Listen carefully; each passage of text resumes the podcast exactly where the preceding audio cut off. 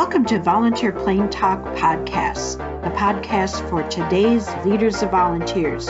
Your host is me, Meridian Swift.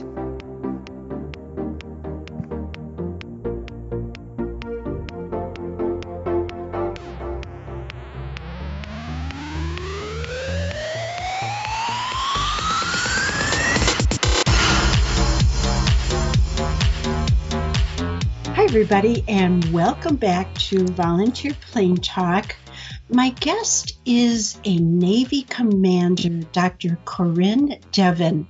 And first of all, uh, Corinne, I would like to thank you for your service to our country and thank you for being on Volunteer Plain Talk podcast. Can you tell us a little bit about yourself?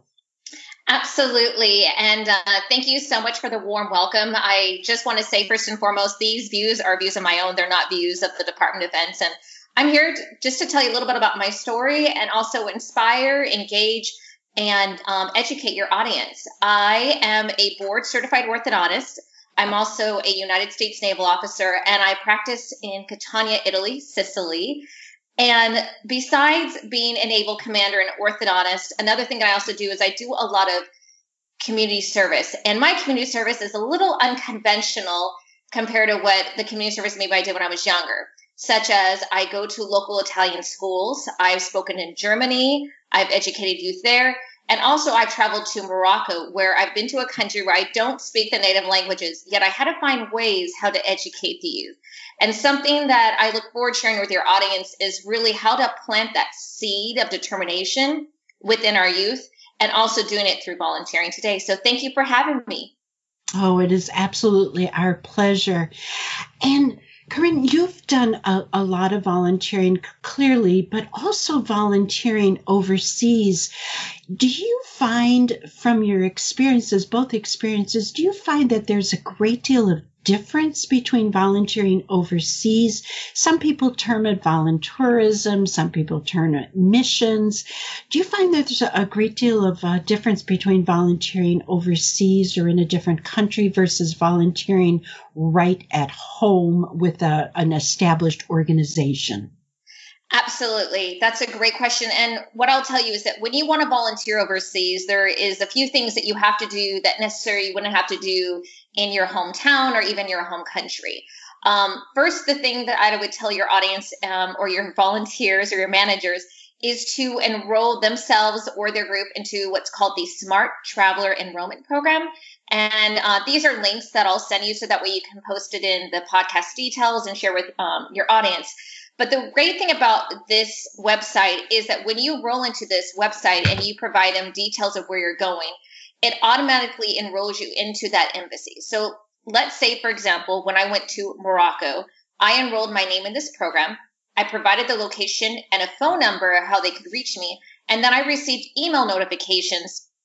And this was Marrakesh. That was the closest embassy in Morocco. So if there was going to be a local demonstration or if there was any travel alerts or warning or advisories, I received those notifications ahead of time. So I was not only informed, but I was an educated traveler and could be very proactive on, you know, the steps I would do, whether I was in a volunteer setting or maybe after volunteering, as you mentioned, you would do some sightseeing touring of the country.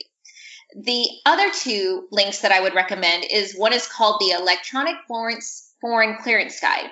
And what that does is that gives you an idea of the state of the country. It allows you to know what maybe vaccinations you need, if there's any medications to have good on hand, and also the State Department.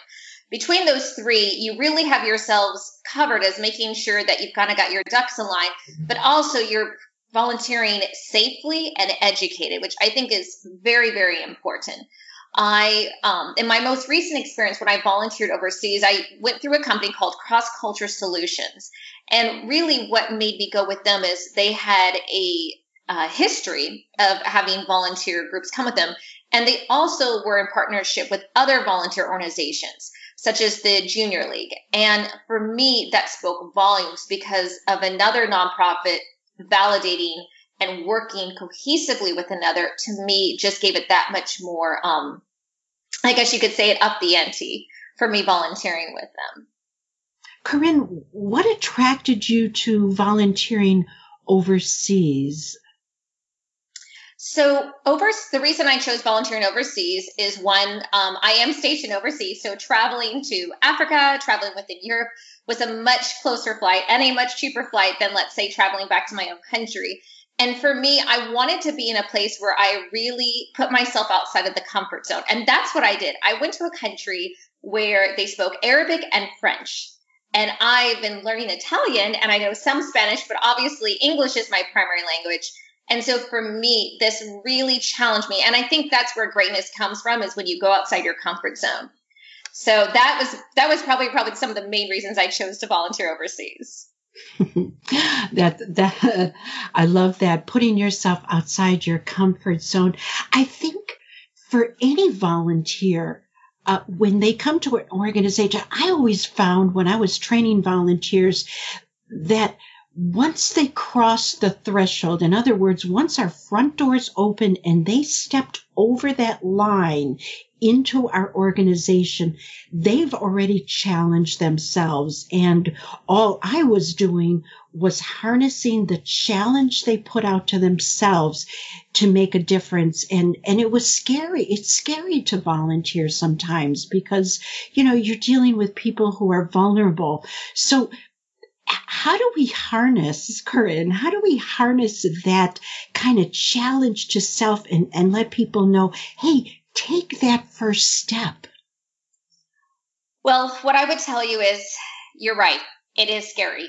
Anything you do the first time where you've never done before was scary. And I had all of those nervous, anxious feelings run through me because I had to teach close to 100 children between the ages of three and five a lesson plan every single day. And I'm not a professor, I'm not a teacher, I'm an orthodontist. I put my hands in people's mouths so they don't even get to talk, or as we know, we go to the dentist, they pretend to say something. And believe it or not, most of the time we're so used to hearing it, we do understand, but this is different. And so what I did is I actually reached out to my Italian professor and I asked for help. And I think that's something that you have to do is really ask for help. And I communicated a lot with the organization that I went. I wanted to know what were the lessons learned. And so for me, it to get over that first step means is you got to ask for help and keep asking for help until you get the help you need to feel like you you will do well. Now, the beauty of volunteering is you know that any change you make, that one step going up that one flight of stairs is going to be way better than you just staying where you're at. And what I would tell you is that every day that you work on this, you're becoming a better version of yourself. I know that's hard. It's scary. It's never easy, but the more you do it, you, you'll be surprised um, what you're capable of. I love that because I would think that that folks would look at someone like you who is so highly accomplished and has done so much and say, you know, it dismiss it by saying well, that's Corinne. Corinne is just one of these people who just, you know, magically get through life and, you know, everything works out for them because they, they have that within them. But you're telling us that you, like everybody else, you have your doubts and you have your nervousness, right? Absolutely. I, I will tell you when I was about ready to go on this Morocco mission, um, I found out that the local American guide I was going to work with was no longer there. I found out the president that was also going to be there was over in Greece, helping them build up their um, mission, their project there. So literally, I get off an airplane knowing that no one in this house that I'm staying with can speak English except for the, um, I think she's called the house manager. So it was really, really scary. And I'm in a country where they have a different view of women than they do in my own country. However, that being said, the looks in these kids' eyes, the way the teachers were at this school that I helped and I taught at made all those feelings go away.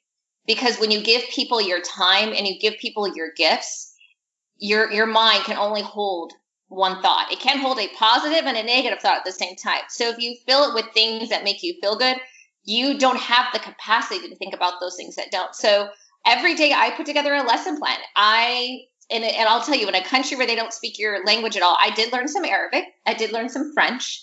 And I taught kids things where they could touch, where they could do an activity, where they could sing. My laptop became my tool that I would play YouTube videos that were educated and um, age specific that would reinforce the exercises. I had a small Ryanair European size carry on that I carried all my materials for 100 kids for five days of teaching. And I'll tell you, it was definitely not without challenge getting there, going through the Ministry of Health. But once I was there, it made it all worth it to see the looks on those kids' faces. Tell me a little bit, if, if you can, about the the volunteer management. How how were you engaged with uh, cultural solutions? Uh, what what helped you get through some of the tougher times, or and and how did they show impact? Obviously, the impact uh, you know you saw it daily in the faces of the children. Well, for starters, they informed me that when they had new leadership in the company, they moved locations, and in the current location, they hadn't had a volunteer for four months and the previous volunteers that they had were teachers. So they were really excited to have someone who was a dentist come there. And with every volunteer that came before, they would all leave their supplies. So it was kind of neat that I could go on a scavenger hunt and kind of put together arts and crafts for the kids. I um, the thing that I really liked was that because um, I was there, the house manager, the chef in the house, and the driver they always made sure to do some sort of uh, educational um, learning activity with me every day from cooking local cuisine, from taking me out in the town to the local parks. Um, they really did what they could to make me feel as comfortable and as welcomed as possible. Um, granted, you know, the, the power and utilities and the heating and insulating is very, very different than it's what we're experienced in the US or in Western countries but I really appreciate how they went out of their way to make me feel welcomed and um, and really I, I, even got a little I got even got a little bit of stomach flu there and they really went to bat just to make sure that um, that I was at my best for these kids and to me that is that is such a blessing in so many ways. What we might be able to take away from that too is that we as organizations who are asking volunteers to step forward need to care about the volunteers as human beings beyond what they're giving. We need to care about them as people and make sure that they're filled up with uh, well-being and education and things of that nature. Absolutely. And and one other thing that was really helpful that I um that the house manager did and I and I still talked to her today. In fact, she's got a YouTube channel cooking all her amazing food is she provided me the information of the volunteers that were coming after me. It was a mother daughter that were coming later, um, a few weeks later. And so I was able to email them and give them real time advice of, you know, what to pack, what to bring, what not to bring.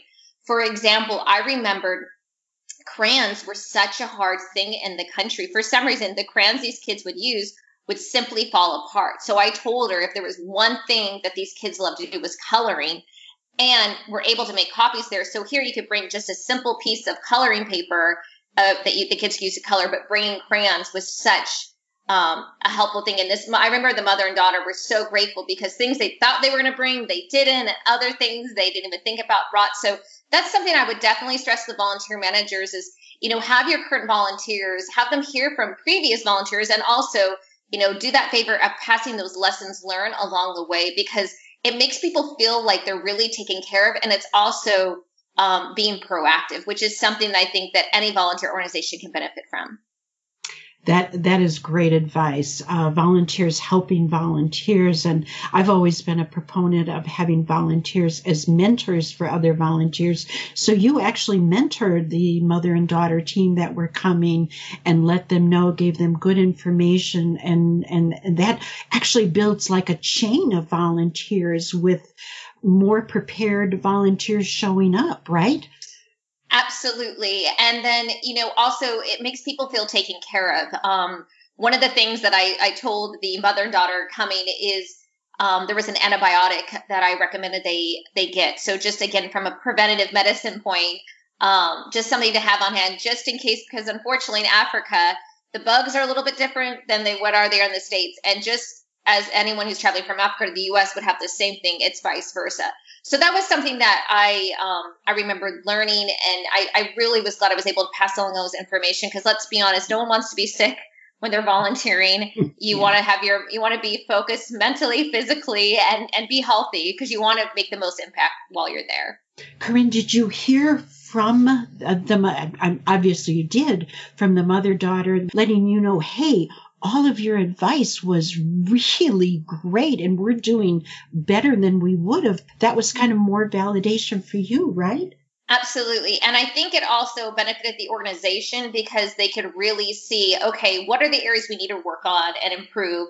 And what are the areas we're doing well? And what are some of the surprise areas we didn't even know about that we were working on? But just being in the same environment every single day, it's easy to become complacent and not notice something versus your volunteers who come in who are brand new and really don't have um, those complacent eyes yet because everything is new and exciting and different than what they're used to on their day-to-day lives yeah, that's great. It's it's perspective, and and I noticed that um, after years of being in volunteer management, that I would just simply gloss over things that a new person would be like, "Wait a minute, I have no idea what you're talking about." So that is excellent advice. I'd like to pivot, if we could, to leadership would you tell our listeners the you are a commander in the United States Navy, which is not an easy rank to attain. How many women commanders are there in the United States Navy?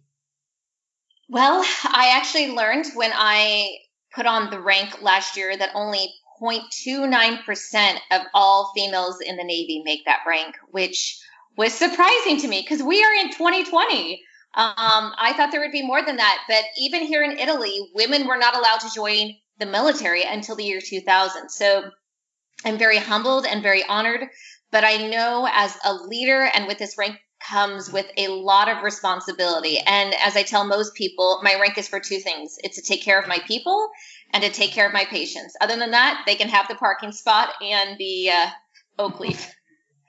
You know, it's it's kind of broad and easy to say, oh, what is your leadership um, advice to us? But truly, volunteer managers have been in the shadows for, for many, many years. We perceive ourselves as having an awful lot to offer, and we do have conviction and want to, as, as you say, you can keep the parking spot, you can keep the title, really. We just want respect for our programs and our initiatives and our volunteers and what we do to contribute to our organizations. Having said that, what do you think is a, a way to become a leader and get the message across that what I'm leading is valuable. For instance, your leadership as a commander, a female commander in the United States Navy is extremely valuable so that other women can follow your path.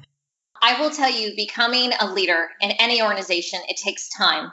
It is, it's not something that you are just born. It is something that you have to learn every single day. And very often as leaders, we have to give away all the credit and we have to take all the responsibility because people are entrusting us with that position to lead people. And that's kind of hard because who wants to give away all the credit and have all the problems? No one does. But that's part of being a leader. And the other thing that I would say that's really um, that I've learned and grown is my background in college was actually a communications major.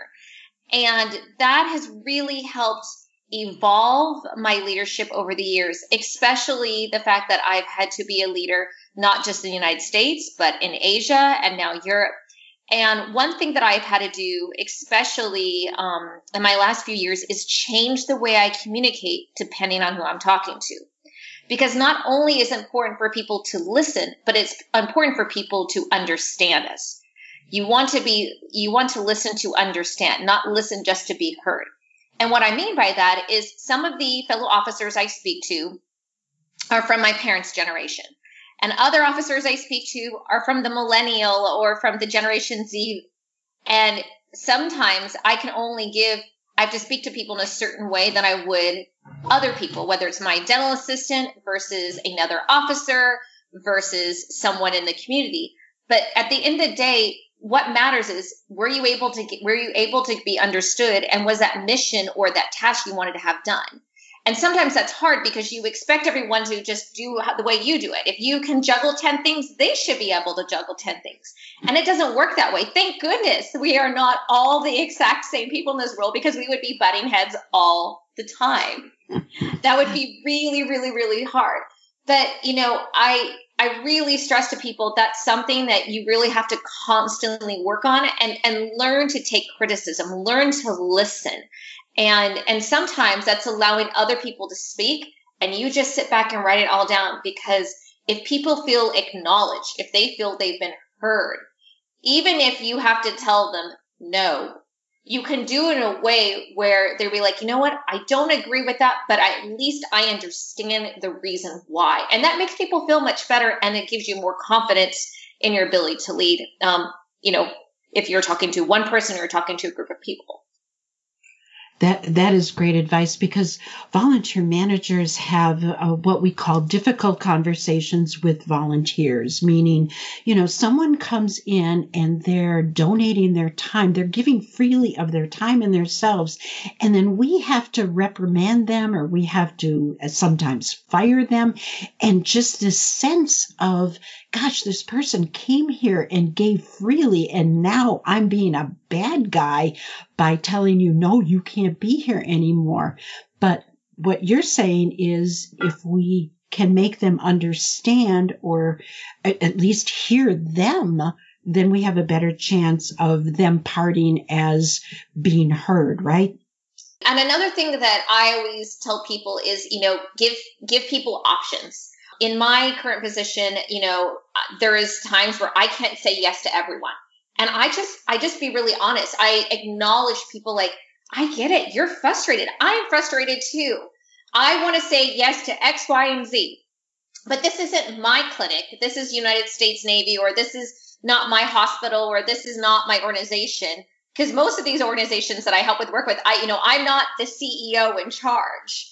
But I think when you first acknowledge how people feel, like where you can relate to them and they can feel that you are empathetic on the same ground, I think that's a step in the positive direction. And then next is really giving people choices and say, you know what, let's focus on what we can control. Let's focus on what we can do. And we can do option A or option B. You know, which of those sound good to you? And as a leader, you know you're going to be happy with either of those options. And so when it comes to letting go, let's say a volunteer, perhaps it's not them leaving your organization, but it's giving them the time and space to volunteer an organization where they are better fit, they're a better match, and where they can make more impact. So that to me is where being partnered up with other nonprofits or having that network that they already have of reaching out to saying, you know what, this person just doesn't make sense here, but gosh, you know, they are so, they're not so good people, but I bet they are so amazing with animals let me see if this is going to be a place where they can feel that they're really feeling their time is being valued. And that's what people want in day. They want to feel valued. I love that. That is that is so great.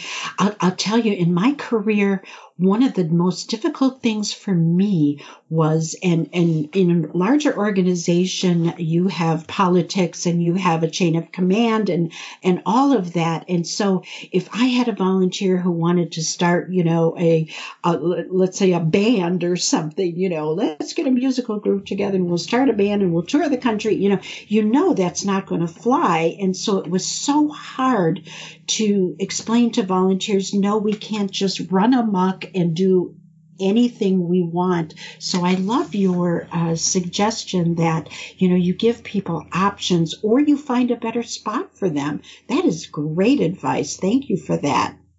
Of course, my pleasure.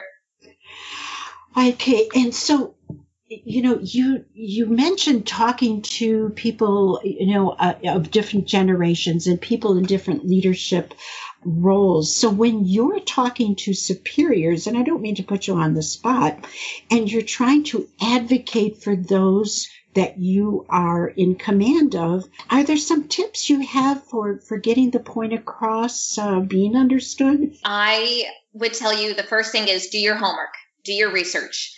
Um, you know, everything that I do as an orthodontist, there is laws, there's rules by the Center of Disease Control, by OSHA Um, same thing in the Navy. We have instructions, we have guidance.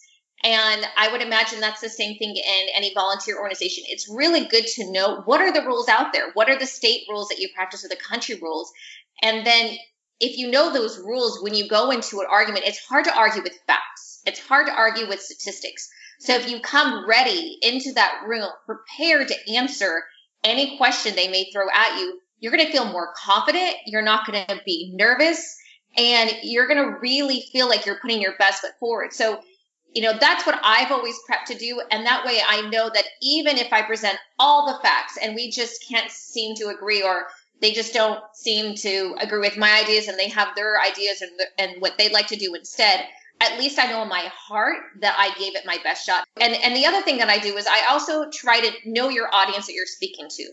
Because if I'm speaking to someone in my parents' generation, I am going to think of pop media. I'm going to think of examples where they can resonate, where they can relate to, versus if I'm speaking to someone who's in their 20s or teens, I'm going to think of something that is going to influence them. For example, as an orthodontist, I treat a lot of teenagers. And teenagers are an addict when it comes to their iPhone, an addict comes to social media. So a lot of my teenage boys who choose not to wear their rubber bands or choose not to wear their headgear, I make them do push ups and I have their moms film it on social media and post it and tag me. And when they refuse to do it, I actually go draw, I take my off my white coat, I drop down and I do 50 push ups. So they know that if they can do it, their doctor, who's half their size, is doing it right there. And that will make them very quick not to forget their headgear or their rubber bands at their next appointment. So again, it goes back to knowing your audience. I, I just have this vision of, of you doing push ups. You Oh, it works out every time. It works out every time. Yeah. I, I don't let them sass me. No, I do not I don't we don't serve disrespect where I work. No, not at all. Totally fine. Corinne, I love that image, that image of you doing push ups and, and shaming uh, people who are younger than than you into uh, wearing their headgear. That that's absolutely fabulous. Well, thank you, thank you. They they remember not to forget it, and their parents love it. And you know what? That's where social media from their phone can be used as a powerful tool to educate and also inspire them to remember to bring it next time. Yeah, because for volunteer managers and for anyone working in the nonprofit sector, using social media is just absolutely the most important thing we can do at this point, right? And you know, the thing is that I would tell people to be very clear, you know, what their social media is about. Um, you know, one thing that I I tell as a leader, and I share this with everyone that I work with and lead is I don't put anything on social media that I wouldn't want my mother to see because let's be honest, you know, in five years, 10 years, we may be working with a different organization. You know, life is a roller coaster. You know, things we never thought could happen could happen, such as a pandemic in 2020. um, and I think when we look back on it, you know, it's it's almost like a scrapbook, a digital scrapbook or a video resume that we'll have. And so this is a tool that you can use and wield to your own benefit. And hey, for me, it's been a great way for me to influence my patients but also inspire them to um, be the best version of themselves. This has been very instructive, uh, Corinne. Thank you so much. Um, I've learned a lot about leadership, um, sharing volunteers, uh, being mentors for volunteers coming behind you, how that helps the organization. Just at this point, I just want to ask you: Is there anything else that you would like the listeners to hear or understand? Anything about leadership or about volunteer management or volunteering overseas? You know, whenever you have someone who's interested, you know, find out what their skill set is. Um, if people look me up, they would never guess when they meet me that I'm a naval officer. I have blonde hair, blue eyes. I'm five foot three, but I may be small, but I pack a lot of dynamite. And I say this to people because besides doing those things, I'm also an international beauty queen. And I mention that not because I'm, I'm trying to brag, but simply just to show it's another skill set. It's another group that I market to, that I influence that I speak to daily that I can in turn be as a resource and an untapped resource that I can in turn bring to the organization.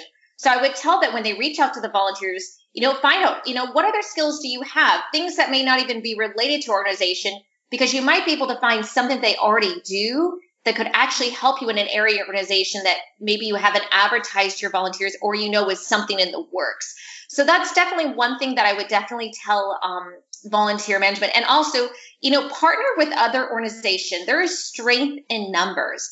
And I have to thank Junior League for getting me in touch with Cross-Cultural Solutions because if it wasn't for that friendship that they already had, I, I wouldn't have not known about that organization. And to me, it's it goes both ways. So that's something I would definitely recommend to all of your volunteer managers and the companies um, that they work for. Yeah, that is great advice. Networking, partnering, strength in numbers, all of that is, is I think where volunteer management is headed and sharing volunteers being a force together within the community. I kind of tell volunteer managers that look at yourself as owning your own company really within a system.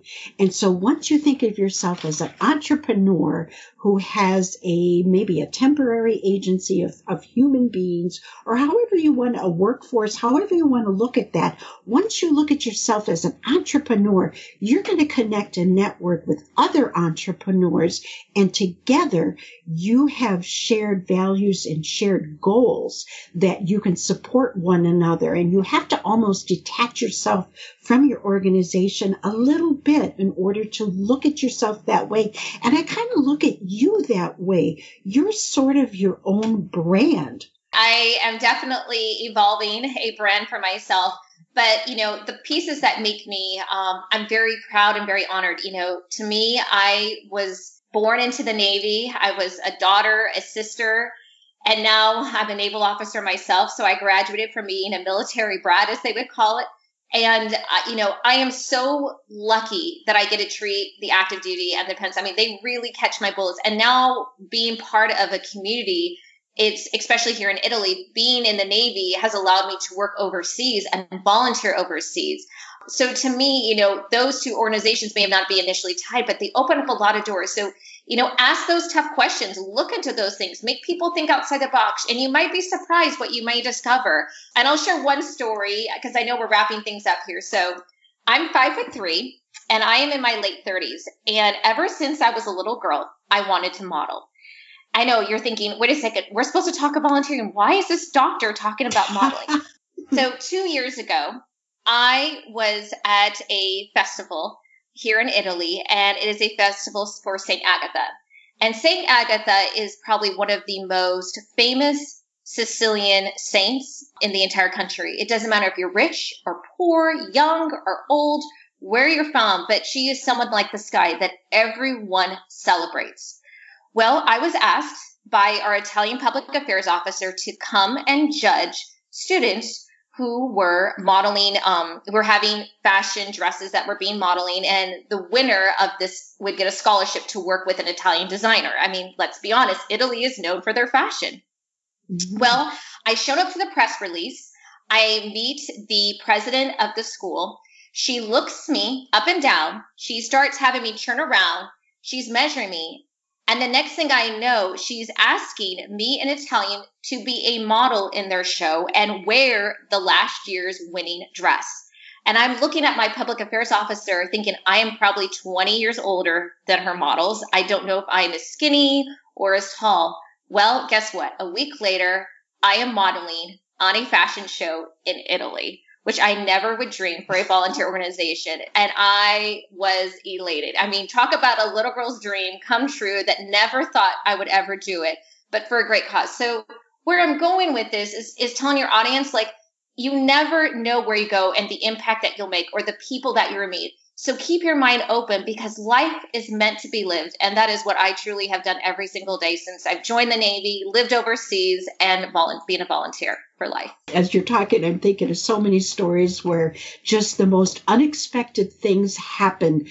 I was in the right moment at the right time and opened up. Thank you so much for having me on your show. It has been a distinct honor and pleasure, and I am happy to share anyway. The audience can reach me if you would like to share um, those handles as well on your podcast.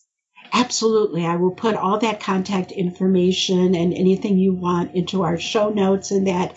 And Thank you, Corinne. You are an inspiration, and I love talking with you. And again, thank you for your service and for your, your leadership in the community and teaching us more about how to become better leaders. So, thank you so much for that. It's my pleasure, Marina. Have a wonderful day. And as they would say in Italy, ciao, Bella. ciao, Bella. Hey guys, thanks so much for listening to the Volunteer Plain Talk podcast. Big thank you to Alternate Timelines for the use of their music. For more volunteer management talk, or if you just want to reach out to me, please visit my website, volunteerplaintalk.com, or you can catch me at Meridian Swift on Twitter, Facebook, and LinkedIn. Until next time, this is Meridian Swift. Thank you and bye bye.